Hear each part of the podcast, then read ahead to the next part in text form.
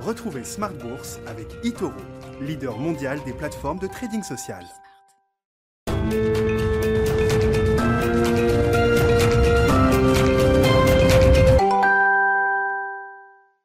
Et c'est reparti pour Smart Bourse, votre double dose quotidienne de marché en direct sur Bismart, chaque jour à la mi-journée, 12h30, 13h, et en fin de journée, désormais, la grande édition pendant une heure à partir de 17h. Au sommaire ce soir, des marchés qui restent prudents, attentistes en ce début de semaine, avec euh, un marché britannique qui est resté fermé aujourd'hui. Hein, C'était un jour férié pour euh, les euh, anglo-saxons et les britanniques particulièrement. La bourse de Londres était donc fermée, et en l'absence de Londres, on a vu quand même une activité réduite sur les marchés d'Europe continentale avec une fin de séance qui s'annonce sans véritable tendance, de l'attentisme chez les investisseurs qui coïncide avec euh, un changement de tempo global. C'est un peu le thème de cette rentrée sur les marchés. On en parlera avec euh, les invités de Planète Marché qui seront avec nous pour euh, discuter des enjeux du moment pendant une quarantaine de minutes.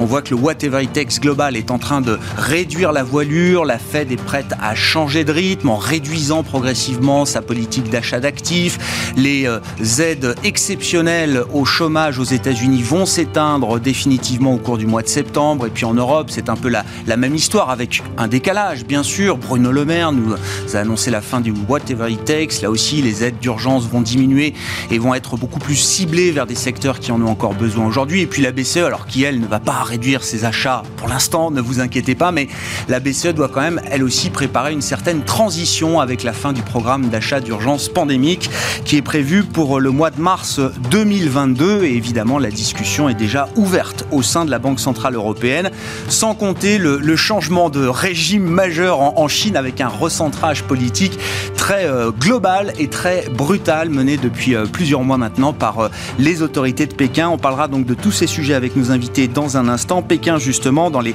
derniers exemples du mouvement répressif que Pékin est en train d'appliquer à différents secteurs d'activité économique et à la société dans son ensemble. Pékin qui durcit encore un petit peu les règles pour les jeux vidéo. On avait déjà eu une phase de, restriction euh, pour l'accès aux jeux vidéo, notamment pour la population mineure euh, en Chine, pour les jeunes. Et eh bien là, les règles se durcissent encore un petit peu puisque les mineurs n'auront plus le droit de jouer qu'une heure le week-end, le vendredi, le samedi soir, le dimanche soir, une heure pour chacun des jours du, week-end. Et euh, tout ça sera évidemment verrouillé, notamment grâce aux outils de reconnaissance faciale. Le secteur du jeu vidéo évidemment, prend acte euh, à son tour de la volonté répressive de Pékin sur certains secteurs d'activité. Enfin, dans le dernier quart d'heure de Smart Bourse, qui reste le quart d'heure thématique, chaque soir à partir de 17h45, on parlera justement de l'approche thématique avec le président, directeur général de la financière Galilée, Ronnie Michali, qui sera avec nous en plateau.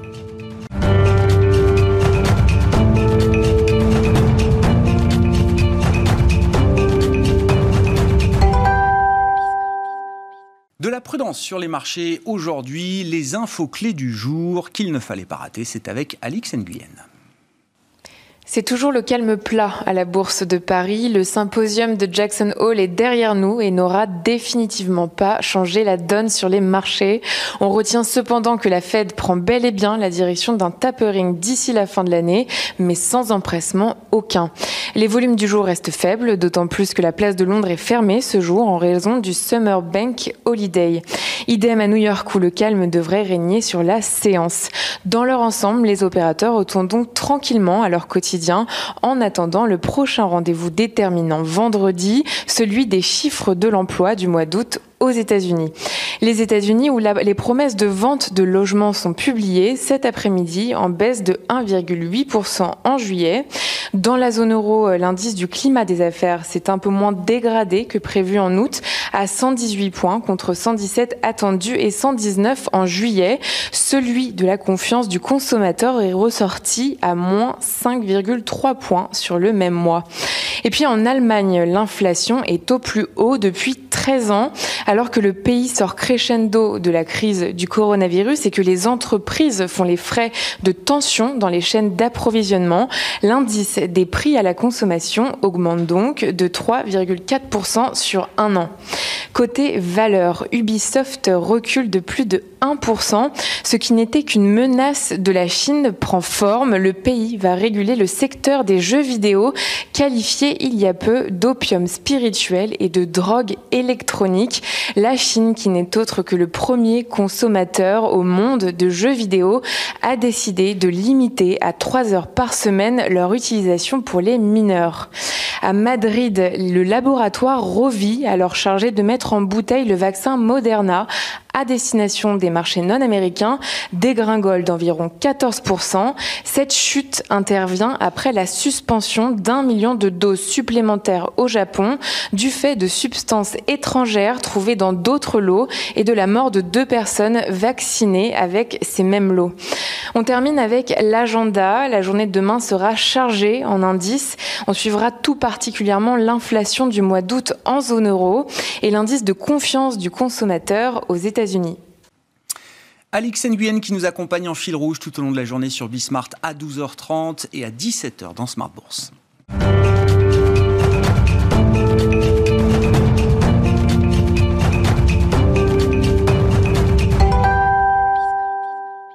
Trois invités avec nous chaque soir pour décrypter les mouvements de la planète marché. Gilles Bazissier est avec nous ce soir, le président d'Equity GPS. Bonsoir Gilles. Bonsoir Grégoire. Bienvenue, bienvenue à François Cholet qui nous accompagne également. Bonsoir François. Bonsoir. Directeur général de Montségur Finance. Et Marc Riez est avec nous également ce soir. Bonsoir Marc. Bonsoir. Merci d'être là. Vous êtes directeur général de Vega IM. C'est le, le thème de la rentrée, ce que j'appelle marché et changement de régime. Changement de régime au pluriel, changement de régime monétaire avec euh, la Fed notamment qui signale une réduction de son accord de sa politique d'achat d'actifs à venir d'ici la fin de l'année. C'est un exemple parmi d'autres. C'est la réserve fédérale américaine, bien sûr.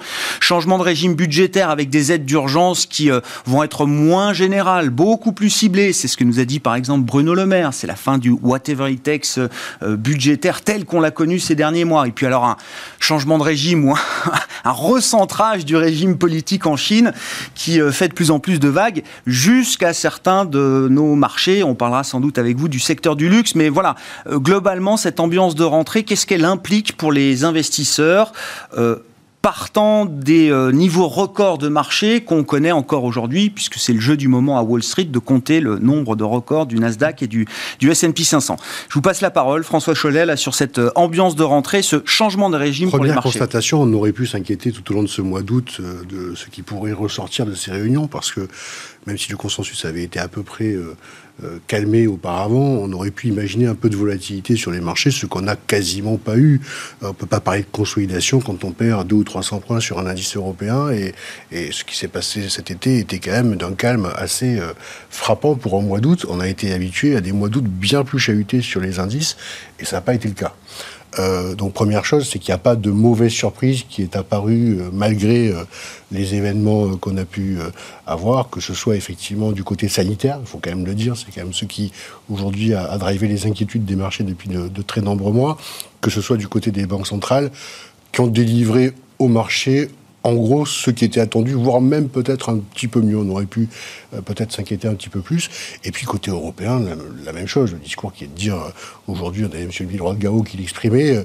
Euh, clairement, le timing n'est pas le même. Les États-Unis disent quelque chose de totalement différent. On a une reprise qui est là, mais qui a un décalage de temporalité. Et donc, tout ceci va prendre encore plus de temps en, Europe pour se matérialiser. Bref, on dit au marché, dormez tranquillement on change rien, on continue, tout va bien.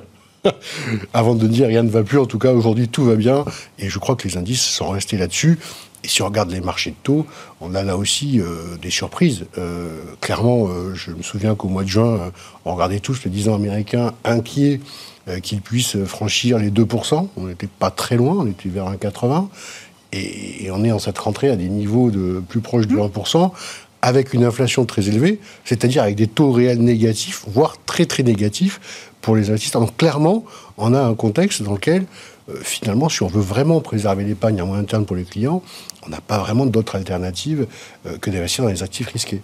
Donc quand je dis changement de régime, vous dites pour l'instant, il n'y a pas d'alerte à l'horizon, euh, François il n'y a rien de nouveau qui puisse changer la tendance actuelle qui est en place sur les marchés il n'y a pas d'assèchement de liquidité prévu et même les mesures qui ont été euh, annoncées, qui vont être extrêmement progressives, euh, devraient se faire dans le même ordre d'idée de temporalité qu'on a connu lors du précédent, lors de la précédente sortie des mesures de, quantitative easing que nous avions eu aux États-Unis. Donc ça veut dire que ça va s'étaler sur de très nombreux mois. Donc c'est n'est pas de nature à vraiment euh, créer un choc sur les indices. En tout cas, c'est comme ça que les marchés l'interprètent aujourd'hui. Hmm. Marché et changement de régime, euh, Gilles Bazissir, qu'est-ce qui vous marque dans euh, effectivement cette rentrée euh, L'idée quand même qu'on envoie des signaux, c'est-à-dire que le marché est toujours attentif aux dérivés secondes, aux signaux qui sont envoyés. On voit bien quand même qu'on ne peut pas prolonger toutes les lignes de tendance désormais comme on a pu peut-être le faire dans le passé.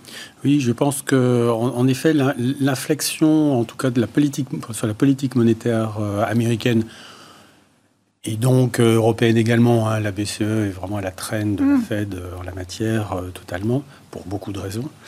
il s'agit d'une inflexion qui est progressive, qui est légèrement moins immédiatement profilée qu'on ne pouvait le craindre. En tout cas, ça a été la lecture du discours de, de Powell à, au, symposium de, Jackson Hole. Quoi, l'idée que la Fed essaye de, de gagner encore un peu de temps, euh, grappiller peut-être quelques semaines, quelques mois avant d'être beaucoup plus clair dans son intention ou alors, de, euh, ou, alors ou vérifier, euh, vérifier que l'information, que les nouvelles informations qui rentrent vont dans le même sens. il n'est pas illogique avec tous les efforts qui ont été faits euh, qui cherche, qu'il cherche à ne pas commettre d'erreur en fait, mhm. en resserrant trop tôt ou mal à propos, euh, etc. Donc le signal de la progressivité est très très très bien donné. Euh, et également, je pense qu'il y, y, y, a un jeu de communication très habile qui vise à, à, à, reporter très légèrement les échéances en réalité dans le discours par rapport aux prévisions des plus pessimistes euh, sur les marchés. Et donc ça crée en fait une forme de, euh, de, surachat obligatoire des obligations américaines pour les investisseurs qui doivent structurellement acheter des obligations américaines. Mhm. Et donc, euh, si, vous êtes un fonds de pension, à très long terme, si vous avez vos, vos plannings d'investissement pour financer les retraites qui vont être prises dans 20 ans, 30 ans, euh, donc vous avez forcément votre poche en obligations américaines par définition. Euh, dans l'année, vous pouvez vous dire ah ben oui, mais euh, là je, pense qu'il va y avoir un retournement. Il me semble que ça va être avant la fin de l'année. Donc on va en acheter un peu moins en ce moment. Et on va un petit peu en racheter un petit peu plus, si on peut, tant qu'on peut le faire et dans la limite de son risk management. Hein. retarder un petit peu les achats pour acheter des obligations avec des rendements un peu supérieurs aux rendements actuels qui, en termes réels, sont vraiment stupide. Mmh. Hein. Euh, eh bien, euh, quand vous avez des petites déclarations, enfin des grandes déclarations qui subtilement laissent entendre que ça va être encore un peu plus tard mmh. et encore un peu plus progressif, eh ben, qu'est-ce qui se passe? Si vous avez la planification d'achat, eh ben, vous devez acheter maintenant. Ah et donc, euh, je pense qu'il y, y, a vraiment un décalage. Euh, ça, ça explique pour vous la faiblesse des taux longs qui soulève beaucoup d'interrogations euh, quand même, après tout ce ah qu'on a mis comme carburant dans ah la machine. Hein. Ah, complètement. Alors, il y a ça, il y a la Covid, bien sûr, mais enfin, c'est un, axe de débat. Et par, en tant que tel, et puis il semblerait que son voie de, résolution euh, longue et lourde au moins dans les pays développés. Euh, donc euh, oui, moi je verrais ça comme, comme, comme explication éventuelle à, des, à, des, taux longs qui, qui paraissent très très bas. Oui. Est-ce que c'est business as usual pour les marchés en cette rentrée, euh, euh, Marc, ou est-ce qu'il y a quand même des choses qui, changent, ou en tout cas des signaux envoyés qui méritent, euh, je ne sais pas, une, attitude différente de la part des investisseurs si, on ne peut pas vraiment parler de changement de, de, rythme, il y, a quand même des choses qui sont un peu marquantes. Effectivement, d'abord, c'est vrai qu'on voit que la Fed, elle, elle paraît toujours traumatisée hmm. par l'ancien tapering. C'est-à-dire que c'est quelque chose qu'ils gardent en mémoire et qu'ils ont du mal. Donc ils font tout, tout, tout pour ne pas que se reproduise ce syndrome qu'ils ont connu, qui avait tout cassé, etc. Donc effectivement, ils, font acte d'une prudence extraordinaire. Bon, malgré tout, il y a un moment où il faudra quand même qu'ils y aillent un peu. Le deuxième élément, c'est que on a l'impression qu'ils ont plus tellement peur de l'inflation. C'est pas un peu comme euh, les Allemands il y a quelques années, ils avaient peur, etc. Là, on a le sentiment qu'ils se disent, bah, s'il y a un peu plus d'inflation qu'attendu, on a des outils pour la, contrôler, et qu'en revanche, leur grande euh, crainte, un peu, leur grande angoisse, c'est cette fameuse déflation, où là, ils se sentent quand même assez impuissants pour relancer les choses quand l'inflation n'est pas là. Et donc, c'est à se demander s'ils préfèrent pas en faire trop euh, qu'en faire pas assez. Mmh. Et ça, effectivement, ça plaît hein, euh, au marché parce qu'ils se disent, bah voilà, on va peut-être avoir plus que ce dont on a besoin, effectivement, du point de vue monétaire, en tout mmh. cas. Voilà. Alors après, effectivement, du point de vue budgétaire, on comprend que euh, bah, la grande période de dépenses est un peu derrière nous quand même. C'est peut-être pas plus mal. Mmh. Il faudra payer un jour. Et, donc, euh, le sujet, c'est qu'effectivement, pour l'instant, les marchés se disent, c'est peut-être trop tôt pour vendre parce que bah, il y a toujours ce, changement de régime que, vous évoquiez, Grégoire. Il n'est pas encore, il, est prévisible, mais il n'est pas encore là. Moi, ce qui me semble quand même, c'est qu'en termes de performance de marché, puisque il faut quand même que je réponde à votre question mmh. tout tard dans mon discours, c'est que euh, il valait mieux faire la perf de 2021 euh, à fin août, parce que je pense que euh, ceux qui n'ont pas fait de perf à fin août. Bah, ça va être plus difficile de la faire après. J'ai quand même l'impression que les marchés, là, ont intégré beaucoup d'éléments positifs, alimentés effectivement par l'argent euh, public, mais aussi alimentés par le fait que finalement les boîtes ont bien géré cette pandémie. Ça, je trouve que ça s'est pas beaucoup dit, mais en fait, euh, elles se sont beaucoup adaptées, elles ont beaucoup, euh, elles ont été agiles hein, par rapport à ce qui est arrivé, qui aurait pu être un choc encore plus important cash flow, cash flow, cash, flow. On a vu des niveaux de cash flow records euh, dans, les, grandes industries. Hein. Donc elles ont coupé les investissements. Donc résultat des courses, euh, effectivement, la saison de résultats qu'on a vue là était de très belles factures. on peut imaginer que celle du T3 va pas être infecte non plus. Donc finalement, voilà, pour l'instant, on est porté aussi par la micro. donc c'est vrai que ça justifie un peu le fait qu'on soit à 6600, 6650, etc. Finalement, quand on parle de l'été, euh, au 30 juin, on était à 6550. Exact. Donc l'été, globalement positif. Globalement, il a été très positif. en plus, il y a eu d'abord l'inquiétude les 15, premiers jours de juillet avec les, variants, le formidable rebond 6003, 6009, 15 juillet, 15 août. Depuis, voilà, c'est un peu plus hésitant. Moi, j'ai l'impression que euh, ça va pas faire considérablement plus sur 2021 que ce que ça a déjà fait. Et donc, Vous dites on va pas pouvoir reprendre 20% tous les 6 bah, mois et donc en termes de gestion, on peut pas être positionné quand même de la même manière, aussi agressivement. Surtout qu'il y a des choses qui ont énormément monté. Moi, on connaît par exemple des boîtes comme Saint-Gobain. Saint-Gobain qui est quand même une grosse maison, fondée sous Louis XIV, machin, etc. Ça prend plus de 50% cette année. Alors moi, je suis ravi, j'en ai. Mais euh, bon, euh, ça prendra pas 50% tous les 6 mois, hein, ce truc-là. Euh, ouais, non, mais bien sûr, mais c'est ça le, si la question. Voilà, l'impression, c'est que les entreprises qui étaient susceptibles d'être revalorisées, etc., euh, l'ont quand même bien été. La tech, déjà, euh, qui était à la traîne en début d'année, a beaucoup rebondi aussi. Euh, les ST Micro, les Capgemini, machin. Donc, euh, les SML, bref. Donc, pour le coup, moi, j'ai l'impression que l'argent va être quand même plus difficile à gagner en fin d'année qu'en début. Et en ça, je rejoins votre terminologie de changement de régime mais simplement en tant que gérant, si vous voulez, pas en ah bah, On est là pour ça, on est là pour ça, bien sûr. Euh, oui, oui. Dis, bon, non, mais on, est régime de croissance toujours, évidemment. 2022 sera une grande année de croissance là aussi. Il n'y a, a, pas de doute. Hein. Non, non, mais c'est euh, du point de, vue des marchés, j'entends. Beaucoup de bonnes choses qui sont déjà dans les cours. François, bon, vous étiez euh, très serein, effectivement, je vous repasse la parole, euh, pour nous dire que notamment, finalement, il s'était pas passé grand-chose cet été. Je reviens quand même sur le petit trou d'air du mois d'août. Alors, euh, vous n'en faites pas un signal d'alarme particulièrement important. Pour certains secteurs, ça a été quand même très violent. Je veux bien qu'on dise un mot du luxe. C'est euh, mon autre obsession du moment. Ça fait 15 jours que le luxe a quand même connu un trou d'air euh, euh, majeur, puisqu'on a eu des, je le rappelle, pour ceux qui ont raté l'épisode, mais des baisses de 15 à quasiment 20% pour des poids lourds du luxe, qui s'appellent LVMH, Kering, Hermès dans une moindre mesure pour les stars parisiennes et françaises. Je me souviens du discours de certains euh, directeurs de gestion euh, qui disaient Moi, j'interdis à mes gérants de vendre LVMH. Et je pense que c'est une très bonne attitude parce que sur les, années passées, il faut surtout pas vendre ce genre de valeur. Non, mais du coup, j'ai envie de vous entendre à nouveau sur ce sujet du luxe, François, Marc. Pour, et pour revenir sur le changement de régime de marché, il y a quand une chose qui me paraît assez notable et qui traduit la bonne santé économique euh, des entreprises, c'est que les multiples, depuis six mois, se sont beaucoup détendus. On a retrouvé, que ce soit en Europe, que ce soit aux États-Unis, des PER à 12 mois prospectifs, des multiples de, de, profits à 12 mois, qui sont revenus à des niveaux sincèrement acceptable mmh.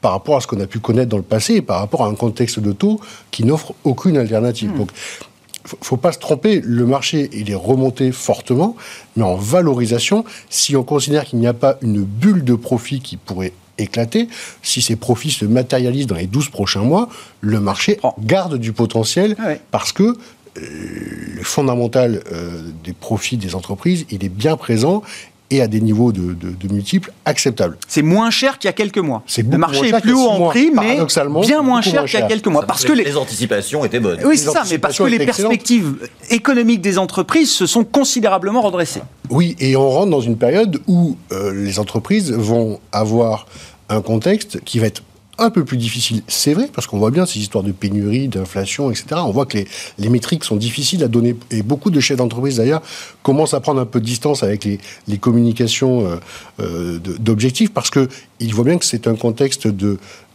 compliqué euh, pour, pour donner vraiment euh, le pourcentage de croissance dans une fourchette de 2% à la fin de l'année. Ça devient un peu plus difficile qu'il y a peut-être quelques, quelques mois. Pour revenir à la question sur, sur le luxe, bon, on vient de s'apercevoir euh, effectivement, vous le disiez que la Chine est redevenue un pays communiste. Donc, euh, la Chine est bien toujours un pays communiste qui décide d'un certain nombre de choses pour ses, euh, pour ses administrés. ça concerne le jeu vidéo. Donc, c'est vrai qu'il y a eu des sanctions sur les titres comme Ubisoft, etc., qui nous intéressent beaucoup parce que quand on regarde le pourcentage des mineurs chinois dans le chiffre d'affaires d'Ubisoft aujourd'hui, c'est très faible. Fait marginal. Donc clairement, c'est peut-être une opportunité de, de, regarder ce genre de dossier aujourd'hui. Euh, des holdings comme Prosus pour le, le, groupe Tencent, c'est peut-être des choses aussi qui ont bien consolidé et qui peuvent être à regarder. Hum, fait partie des, des, convictions que nous avons aujourd'hui et que nous portons dans les belles valeurs de croissance euh, internationales.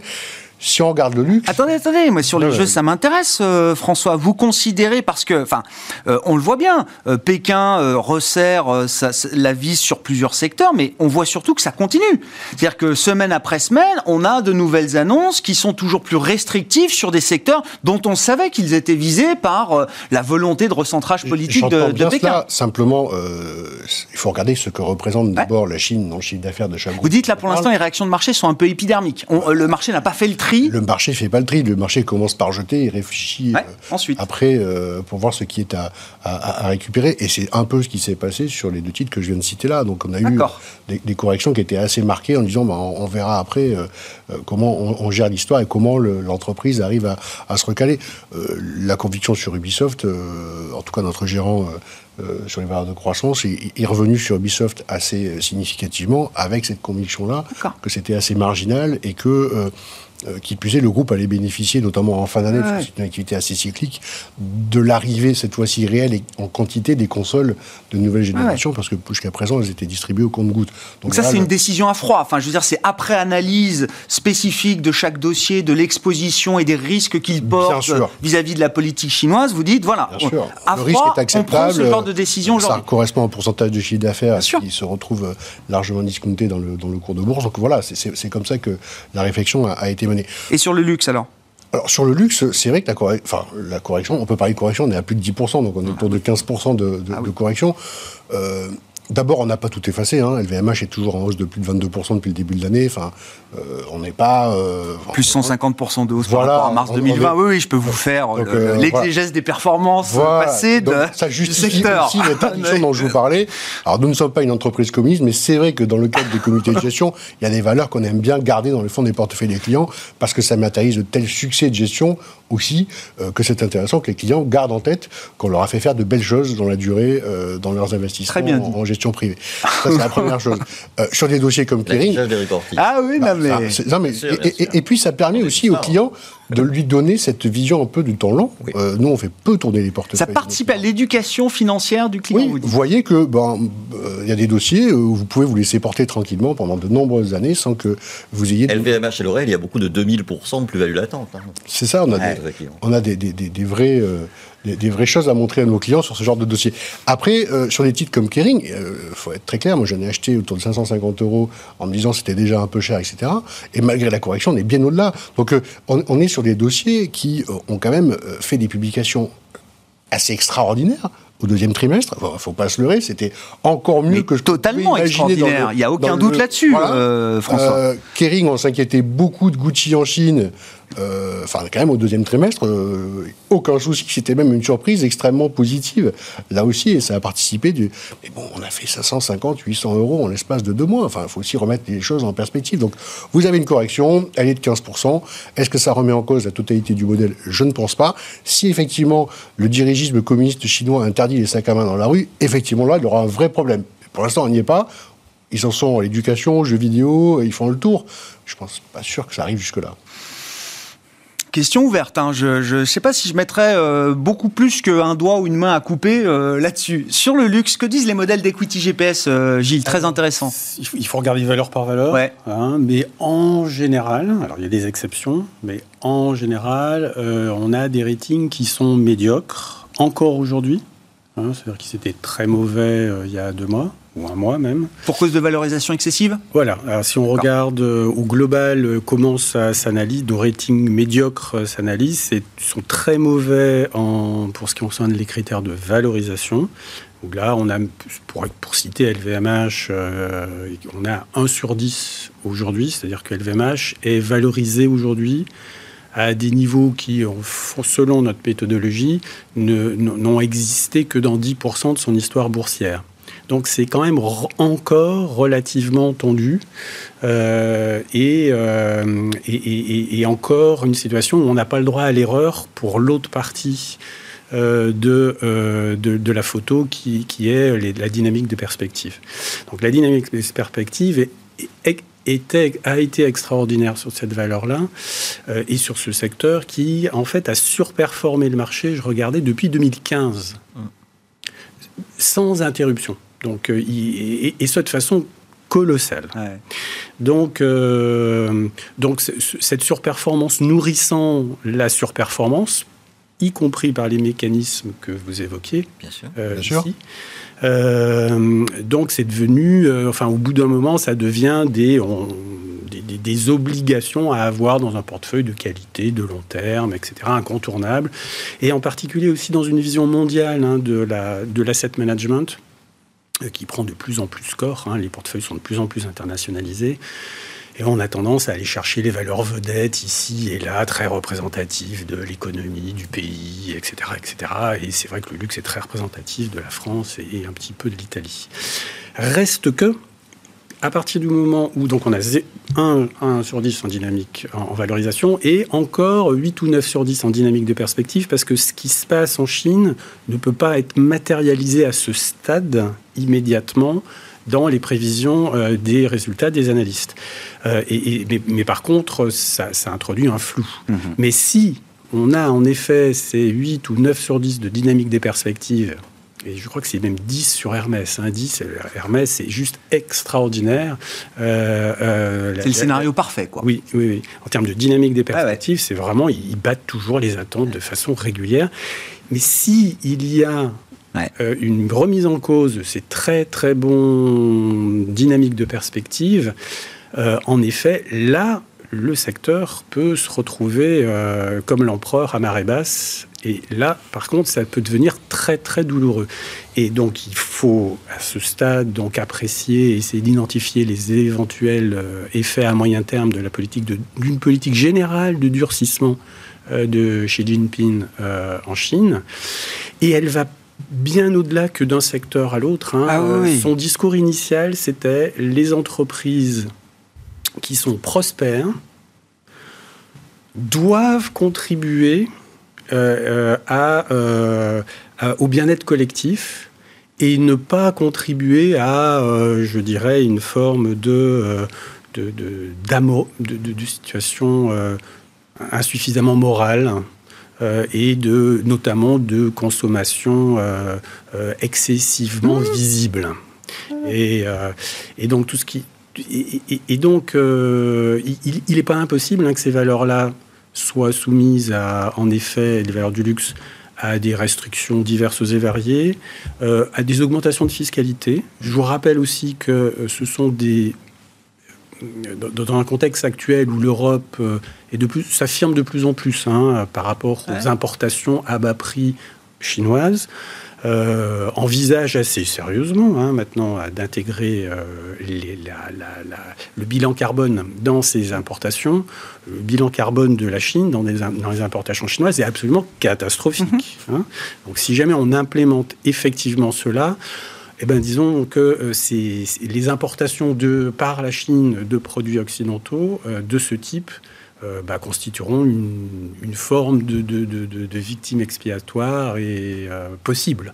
Donc tous ces éléments-là, je ne dis pas que ça va se passer, non. mais euh, l'environnement se brouille quand même pour la Et donc le risk-reward est moins intéressant. On peut imaginer, on peut avoir un scénario plausible où le luxe ne serait plus le, le secteur de surperformance qu'il a été ces dernières années. Effet. Et si on revient à un passé récent, hein, il est toujours intéressant de regarder l'histoire. Euh, de, en 2013, de 2013 à 2015, il y a eu un passage similaire, hein, je vous le rappelle, qui avait impacté notamment Rémi Cointreau. Euh, oui, politique anticorruption, les montres au poignet et les bouteilles de cognac. dans les armoires. Exactement. Et bien ça, bah, ça, a, euh, ça a contribué à une sous-performance du secteur pendant deux ans dans un marché généralement haussier, donc ça s'est pas tellement vu, mais en, en absolu, mais en performance hmm. relative, ça s'est vu très clairement. très intéressant. Marc Riez, sur le luxe, alors j'imagine, on peut refaire l'histoire, mais les 2000% de performance embarqués dans les portefeuilles de certains clients, alors ils ont tous la photo de Marc Riez euh, au-dessus du lit. Ah,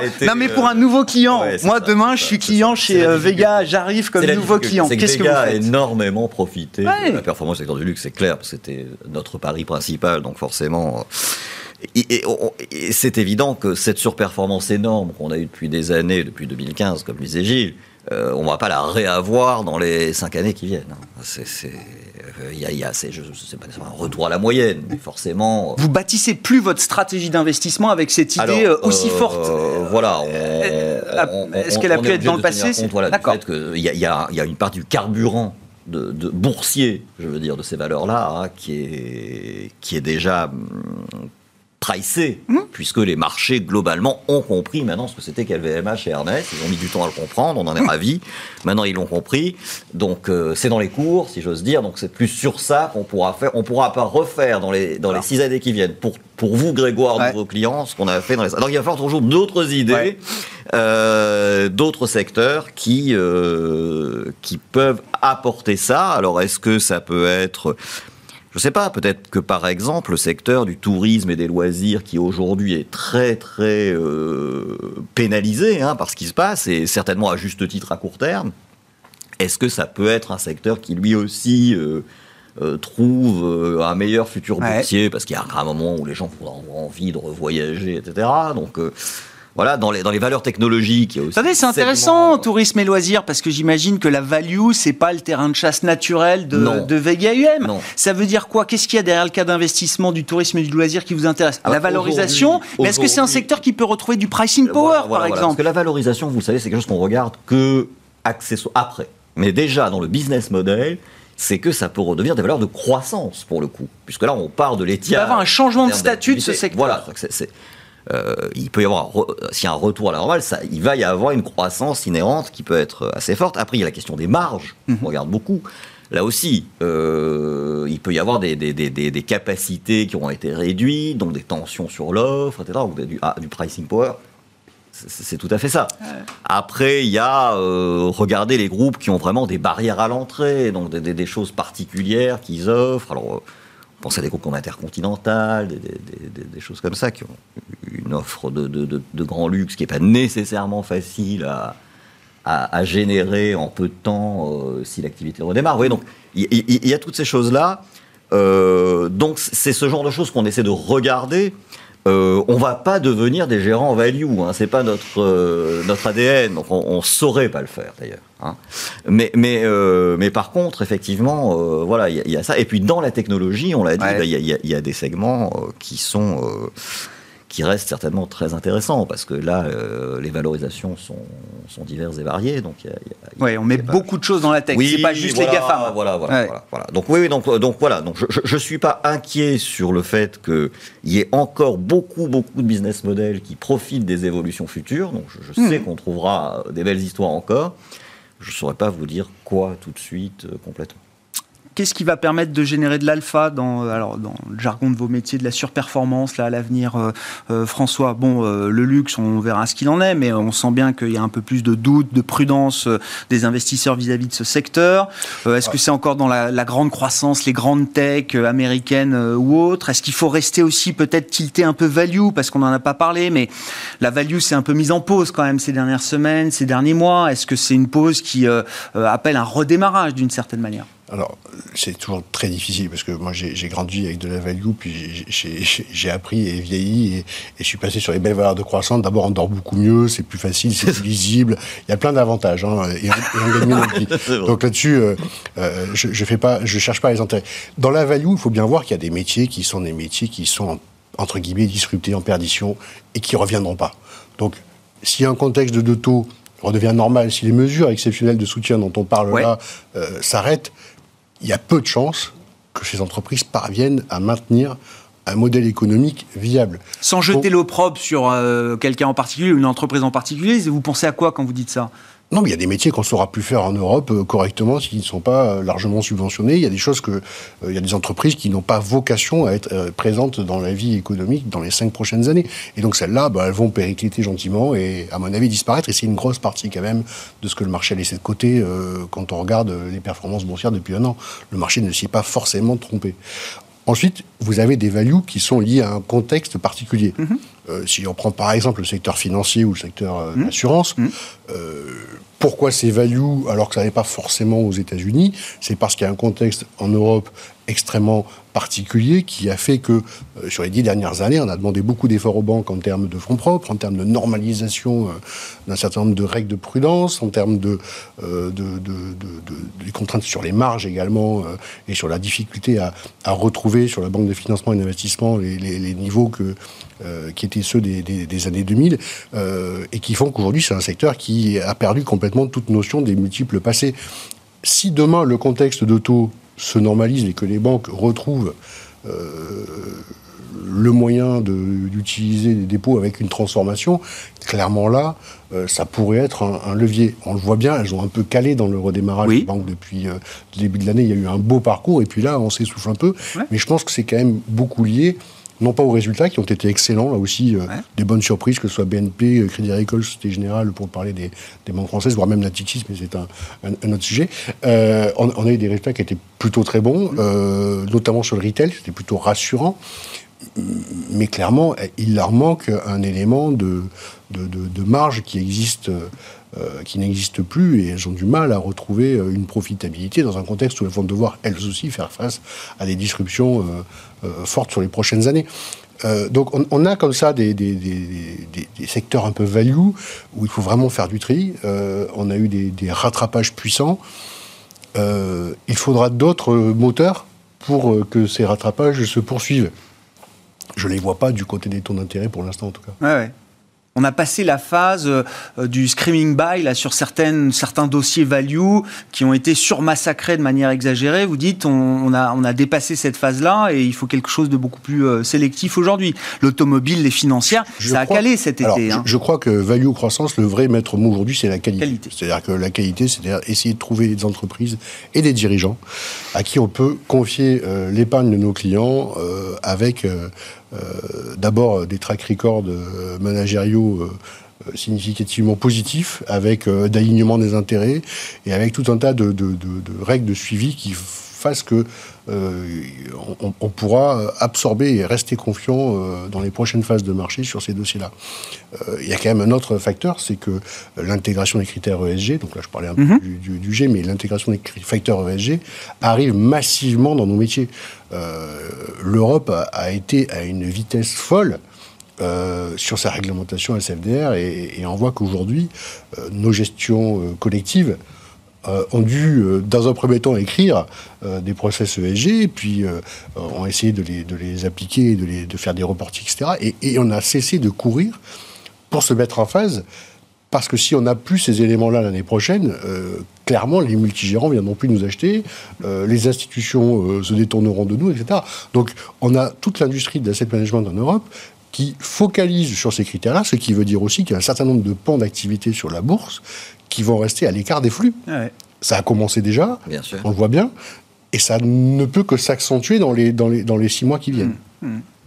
Pour conclure avec vous, peut-être euh, Gilles, effectivement, euh, euh, où est-ce que vous voyez de, l'alpha demain sur les marchés Bon, vous screenez le, monde entier hein, chez Equity GPS, ça peut être des pays, des secteurs, évidemment les milliers de valeurs, de grandes valeurs mondiales. Est-ce qu'il y a des choses, je sais pas, particulièrement évidentes qui doivent être soulevées ce soir? Euh, oui, alors globalement, sur le marché mondial, on a un rating de 3,3 sur 10, qui a correspondu historiquement quand même avec des performances euh, ultérieures à 3 mois de 15% en rythme annualisé. Attention, donc encore encore raisonnablement positive. Euh, on est assez réservé en notre rating, assez beaucoup plus faible aux États-Unis. Euh, où là, on, oscille autour de zéro hein, en ce moment en termes de, de, perspective à court terme euh, et d'espérance de gain. Euh, plus élevé en Europe.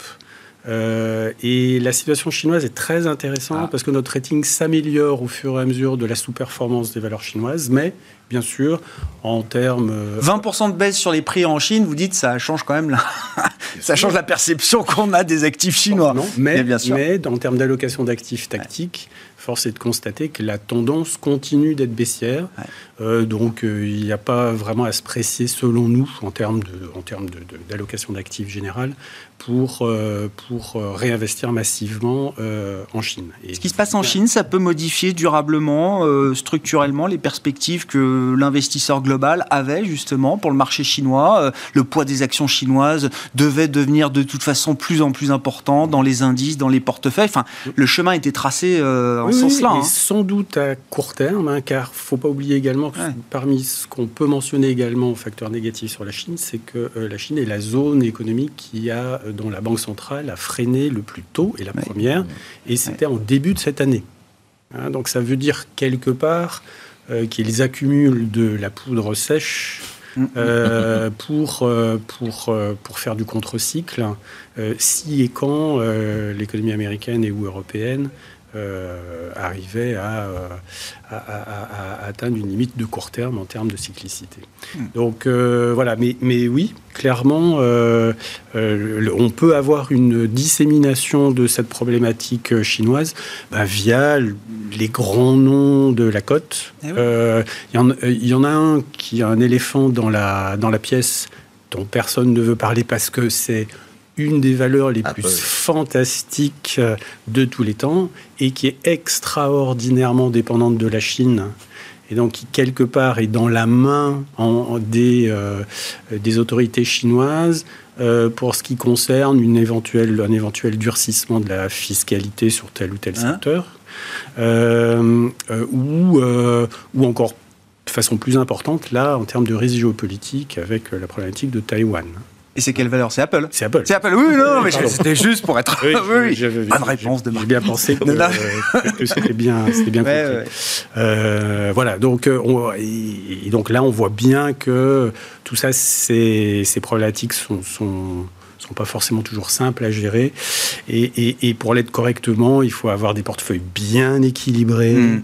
Euh, avec des objets, avec des benchmarks clairement identifiés. S'il y en a, il se peut qu'il n'y en ait pas, mais il faut que ce soit clairement dit et identifié dès le départ.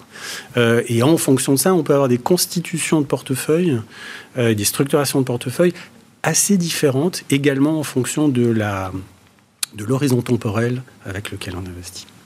Merci beaucoup, messieurs, pour vos, remarques de rentrée. Euh, trois investisseurs, trois euh, spécialistes des marchés qui étaient avec nous, comme chaque soir, dans Planète Marché. Gilles Bazissier, le président d'Equity GPS, Marc Riez, le directeur général de VGIM, et François Cholet, directeur général de Montségur Finance, nous accompagnaient ce soir.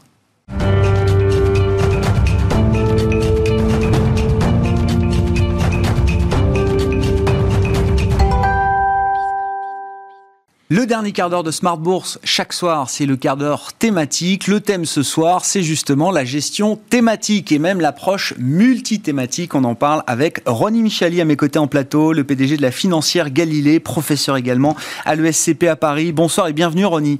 Bonsoir Merci beaucoup d'être avec nous. On va se retrouver régulièrement tout au long de la, de la saison. Alors pour euh, décrypter à chaque fois avec vous une thématique phare sur les marchés, on en avait parlé déjà les fois précédentes, mais c'est vrai qu'à la financière Galilée, vous avez mis en place pas mal d'outils d'ailleurs à destination des CGP, notamment ce que vous appelez le codex des thématiques, c'est ça, euh, Ronnie, qui est une grande nomenclature de toutes les, les stratégies thématiques qu'on peut retrouver euh, sur le marché et dans les, euh, dans les sociétés de, de gestion.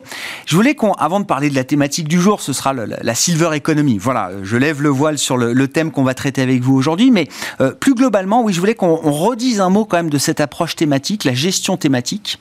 Et, et d'ailleurs, c'est un constat que vous dressez et même que vous mettez en application, puisque parmi les solutions que vous proposez à vos clients CGP, vous venez de lancer, je crois, un fonds euh, multithématique, qui est un fonds de un fonds de portefeuille d'une certaine manière. C'est-à-dire qu'aujourd'hui, dans la construction d'un portefeuille action, on en parlait avec les invités euh, précédents, on peut construire son portefeuille action uniquement grâce à cette approche thématique. Exactement. Alors vous faites bien de préciser que c'est une des expertises majeures hein, chez nous à la financière Galilée, la sélection de thématiques. Je précise en architecture ouverte, bien sûr, hein, on ne fait pas des fonds de gamme, mais on fait des fonds avec les gestionnaires qu'on estime être les meilleurs euh, un peu partout. Et évidemment, nous, on va aller euh, dans chacune des thématiques, essayer d'aller sélectionner euh, voilà, en fonction du profil rendement risque, etc., ce qui nous paraissent être les meilleurs. Mais euh, cela dit, on peut faire ça de plusieurs façons. Nous, on gère depuis euh, maintenant pas mal de temps des mandats thématiques, on gère des feeds thématiques, des fonds internes dédiés dans le cadre de l'assurance vie. Mhm. on a lancé il y a, il y a, quelques années déjà Galilée Global Thematics, qui est un fonds flexible thématique.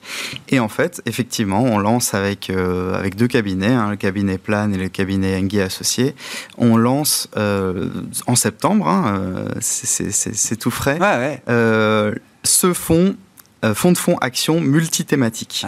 Et en fait, ce qu'on croit, et on en est, on en est même persuadé maintenant à la financière Galilée parce qu'on on, l'a, comment dire, expérimenté depuis maintenant de, de, nombreux mois, de nombreuses années. L'investissement thématique, c'est clairement cœur de portefeuille. c'est ça. C'est pas comme l'investissement sectoriel qui est là pour tilter un petit peu la performance, euh, voilà, d'un portefeuille qu'on aurait euh, allé, euh, je dirais, donner un peu plus l'accent à une conviction ou, à l'autre. Euh, c'est vraiment, voilà, l'investissement thématique, il est transversal par essence et donc il est cœur de portefeuille. Ça veut dire que dans une non mais c'est on en parle avec les gérants thématiques mais c'est quand même une nouveauté effectivement dans l'approche de la construction d'un portefeuille action. C'est-à-dire que on, regarde plus euh, les zones géographiques. Tiens il faut que j'ai 60% d'US il faut que j'ai 30% d'Europe un peu d'émergent pour me diversifier. La Chine parce que c'est incontournable même si en ce moment ça va pas très bien en Chine, on peut avoir une approche, encore une fois, qui ne soit qu'une approche thématique. Qu'une approche thématique, et ce qui est bien, et nous, euh, voilà, on pense qu'effectivement c'est plus pertinent qu'une approche régionale. Euh, c'est qu'on a finalement dans le portefeuille ce que l'on souhaite avoir et uniquement ce que l'on souhaite avoir. Euh, puisque quand on va investir régionalement parlant. Alors oui, on va pouvoir profiter de l'essor d'un marché, mais on va investir un petit peu en saupoudrant, en éparpillant les sources de rendement, les moteurs de performance. Là, c'est pas du tout le cas, puisque dans une thématique, on va aller choisir effectivement plusieurs secteurs, puisqu'il y a par essence plusieurs secteurs dans la thématique, mais effectivement euh, une thématique qu'on aura au préalable triée puis valorisée. Hmm. Et justement, en termes de, rendement, je ne sais pas, à, l'épreuve des, années d'expérience que vous avez en, la matière, euh, gérer un portefeuille action avec uniquement, encore une fois, cette approche thématique, on, se retrouve avec des, retours sur investissement équivalents avec ce qu'on pourrait faire de manière plus traditionnelle. Euh, est-ce qu'on arrive, je sais pas, à baisser le risque des portefeuilles? Est-ce qu'on améliore le profil du euh, couple rendement-risque d'un portefeuille action? Alors on peut effectivement améliorer le, couple rendement-risque. Alors il y a évidemment deux types de fonds. Il y a les fonds euh, qui sont des fonds Action Monde et qui sont maquillés en fonds ah. thématiques. Ce que nous on appelle, vous le savez bien, le thématique washing. C'est le néologisme en fait qu'on a, qu'on a, créé chez nous à Financière Galilée pour dire voilà, il y a des fonds qui juste profitent de l'essor des fonds euh, thématiques et qui vont habiller euh, leur, leur marketing avec une thématique. Donc ça, évidemment, on essaye de lutter contre ces fonds-là et de les éliminer dans nos screenings. Uh-huh. Et on a les vrais fonds thématiques qui peuvent avoir vraiment une, une, surperformance substantielle par rapport à leur indice de référence. Souvent, l'indice de référence, d'ailleurs, c'est le MSCI Monde, c'est des, indices euh, généraux.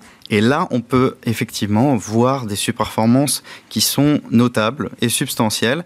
Et c'est ces fonds-là, évidemment, qu'on va aller chercher. Hmm. Donc on va faire le tri euh, dans les fonds, évidemment. On va faire le tri dans les thématiques et on va faire le travail de valorisation, puisque quand on a une thématique, évidemment, comme il y a plusieurs secteurs dedans, je prends, je prends par exemple la thématique des villes intelligentes, mhm. euh, et ben dans la thématique des villes intelligentes, vous avez les infrastructures, par exemple, qui ne vont pas avoir la même valorisation que l'intelligence artificielle, qui est aussi dans euh, la thématique des villes intelligentes. Bien sûr. Et c'est ce que vous disiez hein, dans les, les, outils que vous apportez au CGP, justement, un, des, une des grosses faiblesses qu'il peut y avoir euh, aujourd'hui, c'est la capacité ou l'incapacité à valoriser justement ces thématiques quand on est conseiller en gestion de patrimoine, parce qu'on n'a pas le temps, parce qu'on ne sait pas faire, euh, parce que c'est nouveau, etc. Et vous, vous avez ces outils-là aujourd'hui. Hein, Exactement, bah, c'est ce qui nous a été demandé en fait euh, par les deux cabinets avec lesquels on crée le fonds Galilée World Equity Thematics. Euh, et c'est ce qui est demandé, c'est justement utiliser le codex des thématiques pour sélectionner les thématiques, puis ensuite utiliser le modèle de fund picking pour aller sélectionner les bons fonds thématiques. Bon, Exemple concret donc, et je le disais, ce sera le, rendez-vous qu'on pourra avoir régulièrement avec vous, l'idée de décrypter une thématique. Alors là, c'est vraiment, c'est peut-être une des thématiques mères d'ailleurs sur les marchés, celui du vieillissement de la population. Donc on est sur le thème de la démographie, évidemment. La démographie, c'est très important dans les investissements de long terme et dans les perspectives de long terme qu'on peut avoir sur, euh, sur les marchés. Je dis vieillissement de la population, mais d'ailleurs, c'est, c'est, une forme de raccourci et je suis déjà un peu dans l'erreur euh, trop, euh, trop réduite, trop restrictive puisque le vrai thème, c'est celui de la silver economy, tel qu'on l'entend en tout cas chez vous, euh, Ronny. Hein. Exactement. Donc c'est la, thématique, évidemment, qui s'appuie sur l'essor lié au vieillissement de la population. Mhm. C'est la silver economy, c'est plus précisément toutes les activités euh, économiques euh, qui, et, les enjeux qui ont, qui ont trait à, voilà, à la classe d'âge des plus de 60 ans, en fait. Alors, pour nous, sélectionneurs de fonds, euh, c'est l'une des thématiques euh, les plus parfaites, j'ai envie de ah. dire. Pourquoi? Parce que justement, elle n'est pas très peu cyclique. Elle est euh, long terme, puisqu'on en a pour des décennies avec le vieillissement de la population. Elle concerne les pays développés et les pays émergents, en tout cas certains, qui sont très concernés, comme la Chine par exemple ou le Brésil. Et puis, elle est transversale. Et donc, en fait, elle va, elle va elle va aller toucher plusieurs secteurs. justement, quand on ouvre le capot là, de la thématique Silver Economy, quel type de secteur est-ce qu'on va pouvoir euh, y retrouver? On pense tout de suite au secteur de la santé euh, au sens très très large. Euh, est-ce que oui, c'est une tarte à la crème qui est toujours valable? Et quels sont les, les secteurs peut-être un peu moins intuitifs qu'on peut inclure également dans ce thème de la Silver Economy?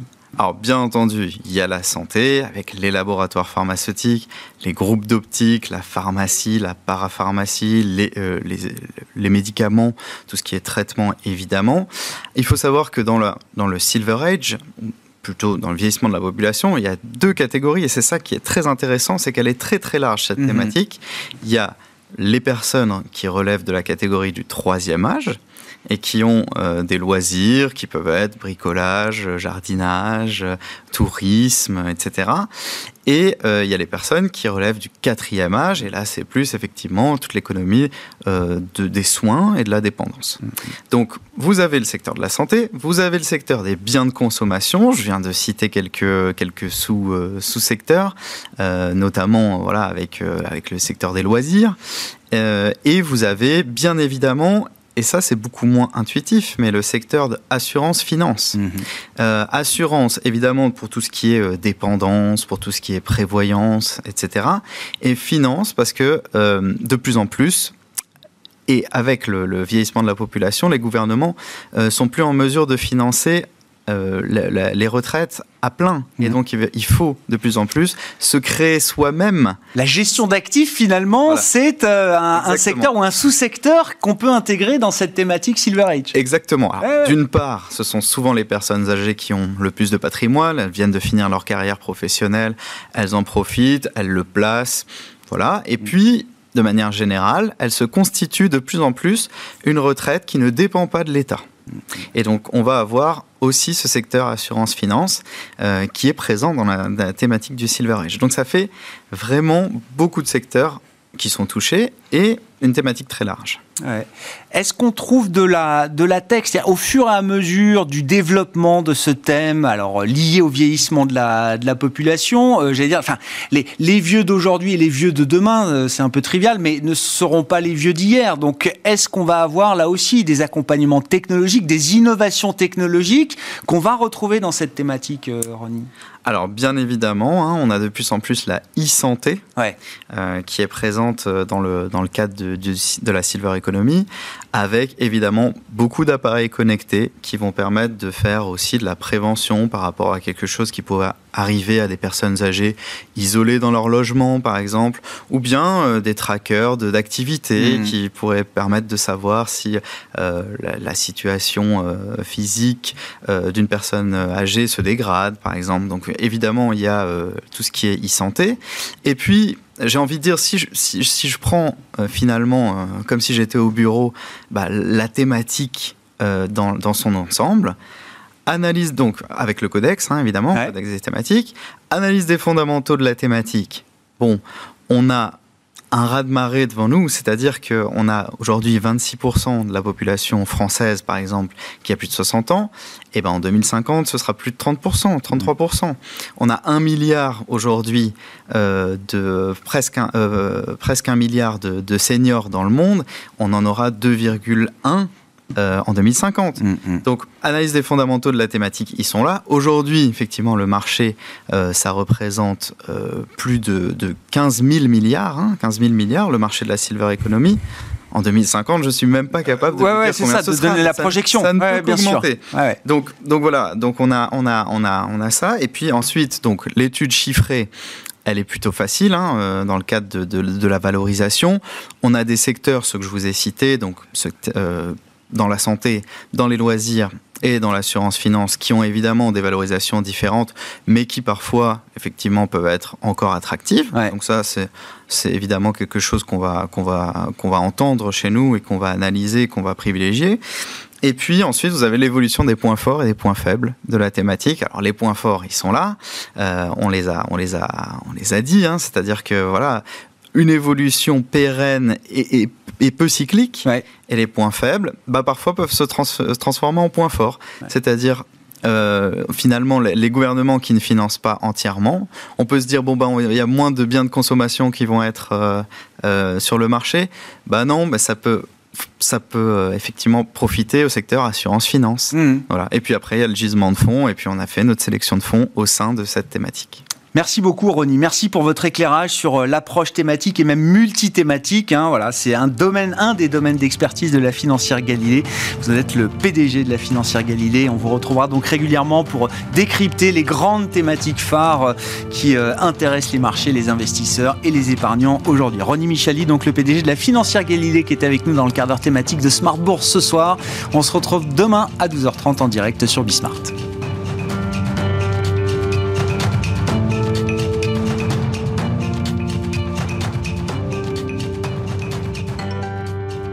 C'était Smart Bourse avec Itoro, leader mondial des plateformes de trading social.